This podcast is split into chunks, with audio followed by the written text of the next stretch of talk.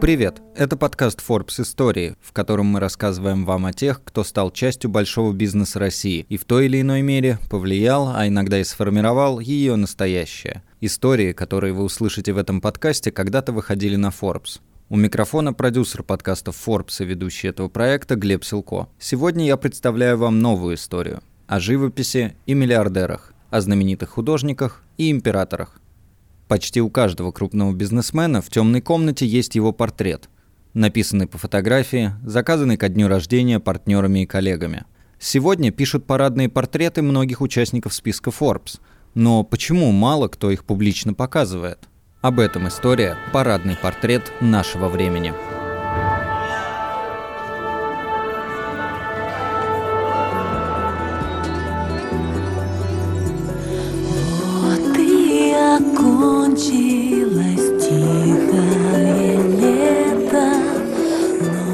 Пела Алсу в 2001-м. Тогда же, в начале осени, в мастерскую художников Александра Виноградова и Владимира Дубасарского в Молочном переулке заглянул знакомый им бизнесмен. «У Ромы скоро день рождения. Есть идея подарить ему портрет», — сказал он художникам. Еще через несколько дней бизнесмен зашел в компанию с двумя своими коллегами. Они сделали заказ. Портрет Романа Абрамовича, начальника Чукотки. Мы собрали материал, журналы, репортажные фотографии Чукотки. Лицо Абрамовича писали с его предвыборных фотографий. Рассказывает Владимир Дубасарский. Так, за три недели было создано полотно размером 150 на 200 сантиметров. Ростовой портрет в пейзаже Чукотки. В снежных проталинах пробиваются подснежники. На фоне вертолета и корабля на горизонте стоит Роман Абрамович, одетый в куртку-аляску. К нему ластится олень, у ног полярный заяц, на плече сова. В руке букет подснежников.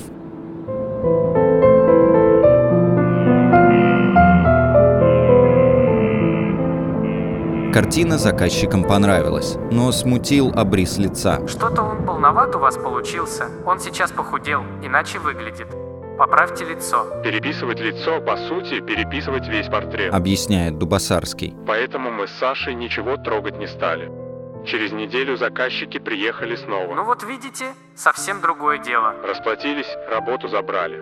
А с нас взяли обещание никогда никому этот портрет не показывать. Несколько лет спустя Владимир Дубасарский встретил своего знакомого бизнесмена. Ну как, понравился Абрамовичу портрет? Знаешь, а мы его тогда не подарили.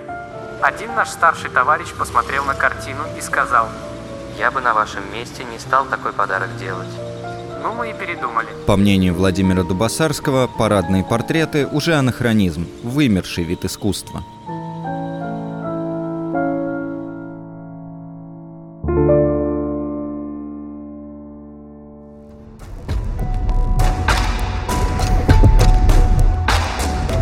Привет, это снова Глеб Силко. Оторву нас буквально на минуту от этой истории. Напомню, что я автор и диктор этого подкаста, и это мой голос, и я собственной персоной. А это тоже я и мой голос. И это тоже я и тоже мой голос. Вы можете возразить, что это не я, и все это неправда. Однако именно я управляю этими голосами, закладываю в них смысл и интонации. Вы наверняка не раз слышали нейросетевые каверы на песни, когда, например, Егор Летов перепевает хиты Нирваны.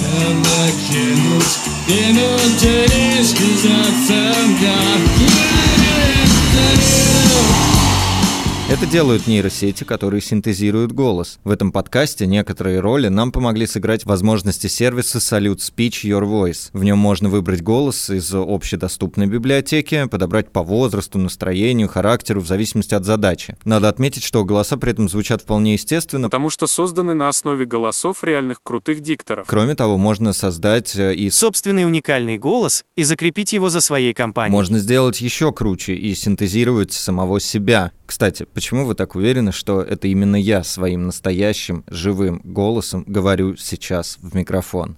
Давайте поиграем. Я предлагаю вам попробовать угадать, какие именно роли и голоса принадлежат в этом выпуске нейросетям, и действительно ли Глеб Силко — это Глеб Силко. Проверить догадки вы можете, заглянув в описание к этому выпуску, где, к слову, найдете и подробную информацию о сервисе Your Voice. А теперь возвращаемся к истории. Селфи скажет потомкам больше, чем портрет маслом на холсте.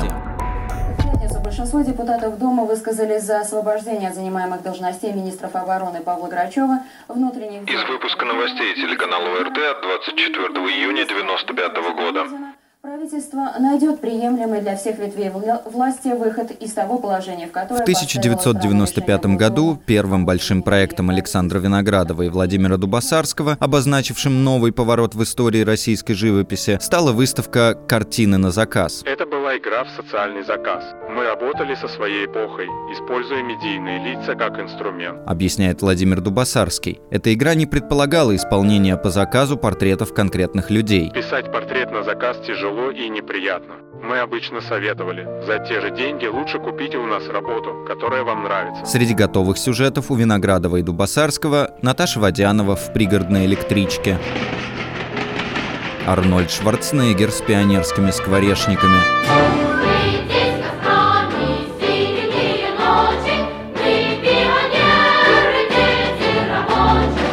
Достоевский в позе роденовского мыслителя. Обнимающийся Ахматова с Цветаевой. Невидимка, двойник, пересмешник, Что ты прячешься в черных кустах, То забьешься в дырявый скворечник, То мелькнешь на погибших крестах.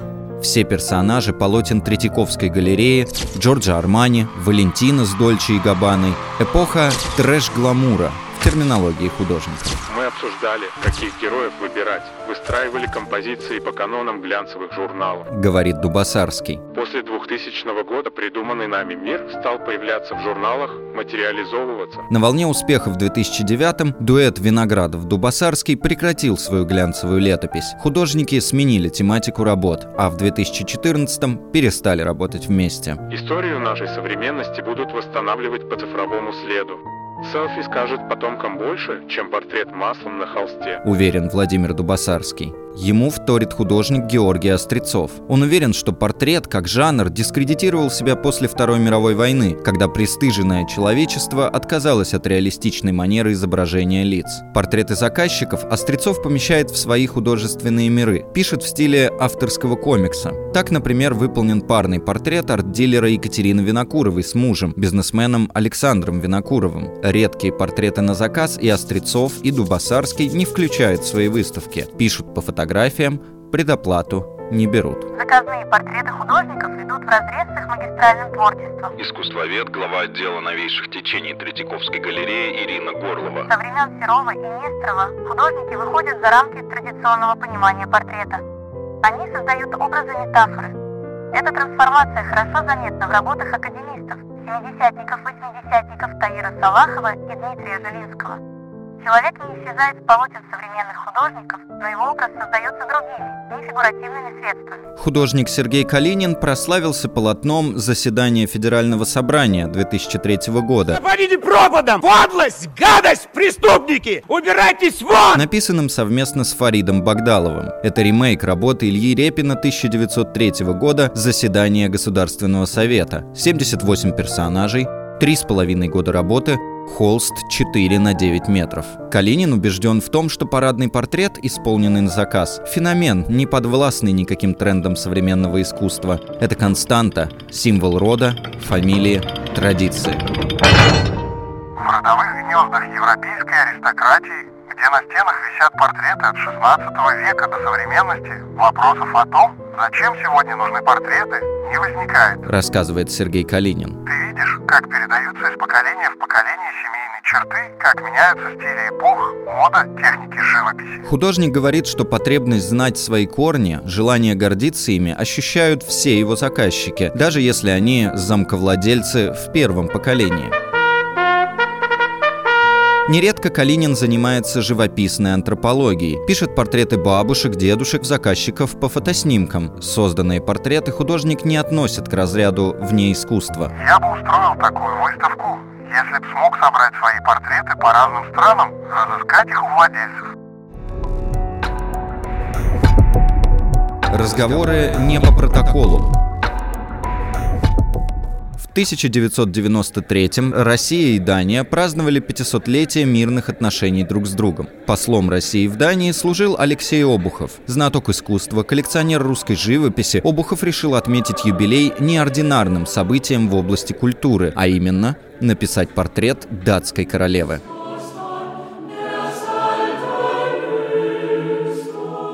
Дипломатическую карьеру Обухов начинал в секретариате замминистра иностранных дел Владимира Семенова, крупного коллекционера русского авангарда. Под влиянием шефа Обухов в 70-х начал посещать выставки современных художников на Кузнецком мосту, где познакомился с работами Дмитрия Жилинского. Жилинский много и с удовольствием писал своих близких и знакомых. Например, на его знаменитой работе 73 года «Воскресный день» изображен весь его круг, от художницы Елены Каравай, сидящей в левом углу, до девочек точек в центре, образующих квадрат композиции. Будучи признанным и обласканным официальной властью, Жилинский не создал ни одного портрета советских руководителей. Венера Жилинская говорит, что у художника была универсальная формулировка если какой-то чин изъявлял желание быть написанным Жилинским, то тот, ссылаясь на опыт знаменитого советского художника Павла Корина, просил назначить время для позирования.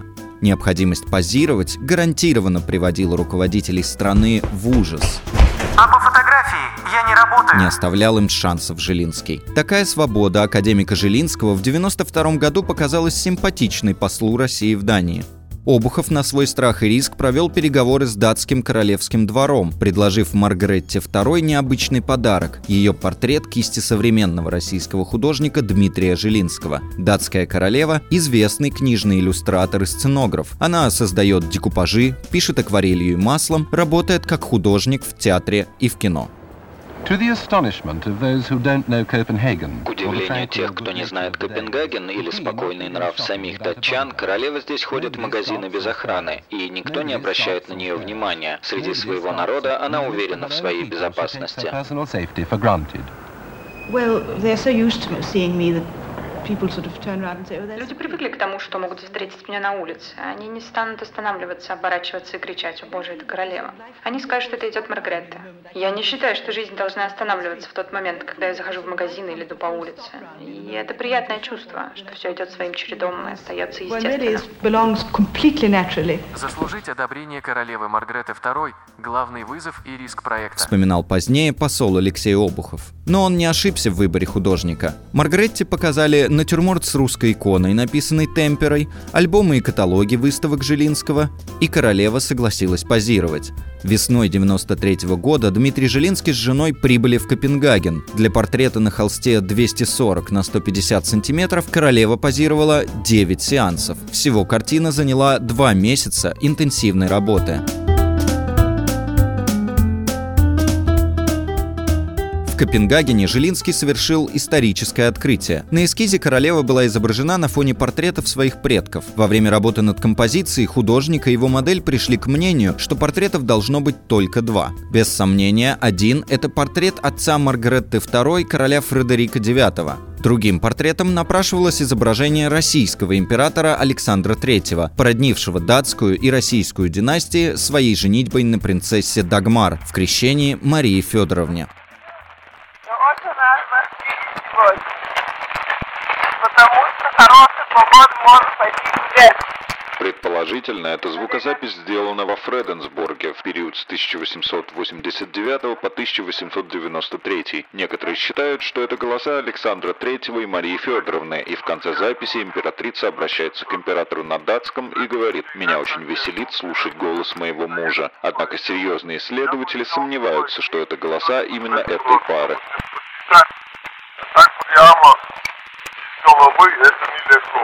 Вы меня застали врасплох и конец. До свидания, господа.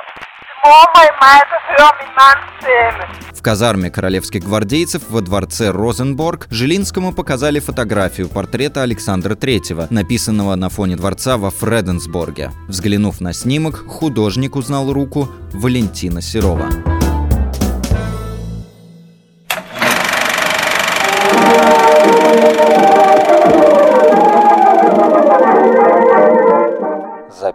Голоса императора Николая II.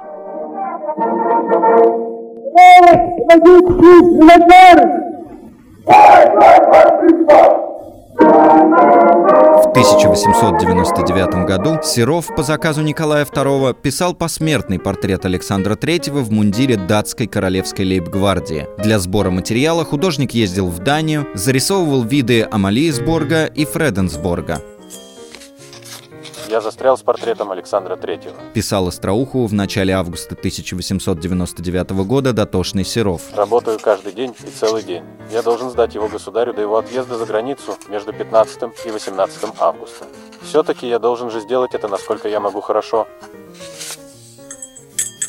Портрет Серов сдал вовремя. Царская семья осталась заказом довольна и заплатила художнику 3000 рублей. Портрет планировалось подарить датскому полку.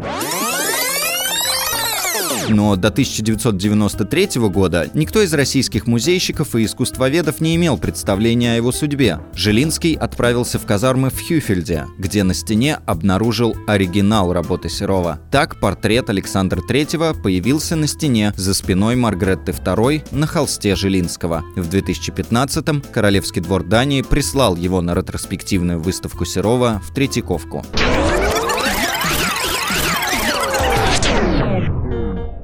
Вообще, Серов, как опытный дипломат, умел выстраивать отношения со своими заказчиками. Многократно исполняя портреты царской семьи, художник не только подмечал детали их быта, например, крайнюю невоспитанность сыновей великого князя Михаила Николаевича.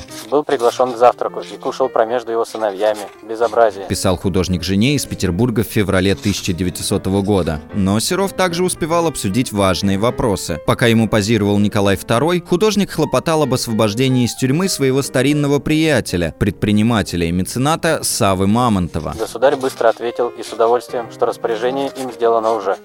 Итак, Савва Иванович, значит, до суда освобожден от тюрьмы. Сообщал Серов жене в письме. Описывая диалог с царем, художник не без удовольствия заметил, что на его реплику о том, что... В деле этом, как и вообще в коммерческих делах, я ничего не понимаю. Он ответил, что тоже ничего не понимает, а затем заявил, что считает Третьякова и потом Мамонтова за людей, много сделавших для русского искусства. Во время сеансов Серов успел не только обсудить с царем историю Мамонтова, но и добиться трехлетней стипендии в размере 15 тысяч рублей в год на издание журнала «Мир искусства».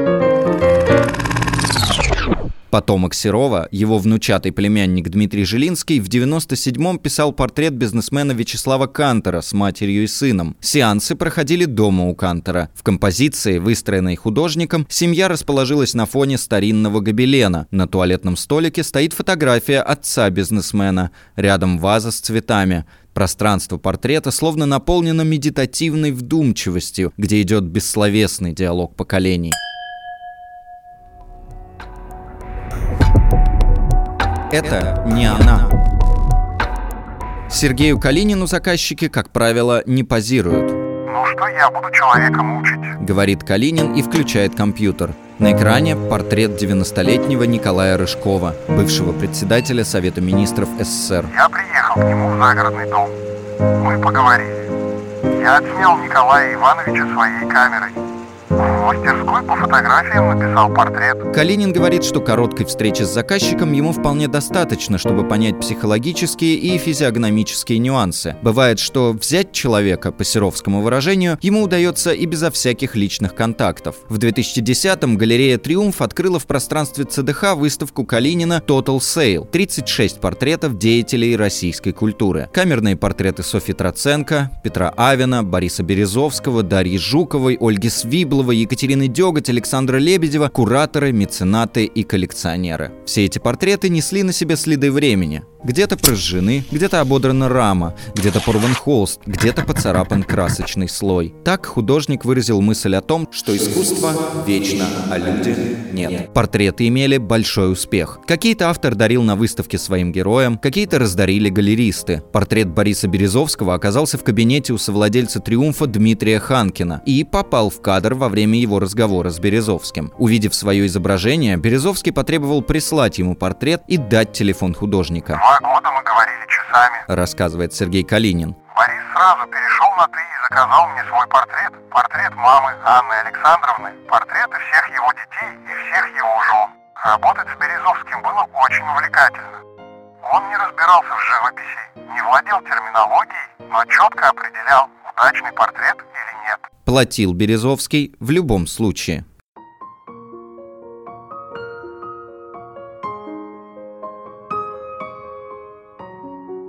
Сначала я написал двойной портрет. Девушку, а рядом с ней Березовского, который схватился рукой за голову. В последний год бизнесмен стал заказывать портреты лондонской студентки по имени Катя. Сначала по фотографии. Она не. Кричал в трубку Борис Абрамович, получив посылку с портретом. Потом Катя по настоянию Березовского позировала Калинину лично в московской студии художника. Девушку в платье в цветочек художник на картине усадил на край фонтана у пирамиды Лувра. Она приподняла голову и широко улыбается зрителям. Мне самому понравился портрет. Рассказывает Сергей Калинин. Жена художника, художница Диана Мачулина, его оптимизма не разделила. Ей это не понравится. А что не так? Не знаю, но чувствую, ей не понравится. Этот ответ повторил Березовский. Она не такая. Снова и снова раздавалось в трубке. Какая она для тебя? Спросил Калинин. В ответ Березовский прислал две нечеткие фотографии с телефона. На одной растрепанная, с просонья смотрела в кадр не похожая на себя девушка Катя. Для меня она вот такая. Кричал Березовский. Калинин написал утреннюю Катю. Но тут Березовский пропал, а потом объявился уже расстроенный. Решение по делу Райт ждали не только в России, но и за ее пределами. Реакция последовала незамедлительно. Глава европейской дипломатии Кэтрин Эштон заявила, что разочарована вердиктом и что приговор несоразмерен содеянному. Human Rights Watch призвала немедленно освободить участниц группы. Для адвокатов девушек решение не стало неожиданностью. Я утверждал о том, что приговор будет обвинительным, и приговор этот выносится не в здании Хамовического суда, не судьей Сыровым, а он выносится сверху. Приговор этот является результативной политического решения в Кремле Владимира Путина. Березовский заказал портреты художниц и снова пропал. Я знал, что у него идет суд в Лондоне, ему должно быть не до портретов. Рассказывает Сергей Калинин. В начале марта 2013 года Борис позвонил и неожиданно предложил встретиться. Мы так давно знакомы, а ни разу друг друга вживую не видели. Купить билет Калинин не успел. Через неделю после звонка Березовского не стало. Последние четыре заказанных им портрета так и остались в мастерской художника. Всю минувшую неделю мир обсуждал загадочную смерть Бориса Березовского в Лондоне. Из программы «Эхо недели» с Владимиром Ленским, телеканала RTVI 30 марта 2013 года. Ярд пытается ответить на вопрос, убийство или суицид. У Бориса Березовского было и предостаточно врагов, и поводов для депрессии. В последние годы из-за разорительных судебных процессов он растерял и свои миллиарды, и с ними влияние. Нью-Йорк Таймс писала, что Березовский даже завидовал Ходорковскому, сидящему в тюрьме. Миша сумел себя сохранить, говорил якобы Борис Абрамович.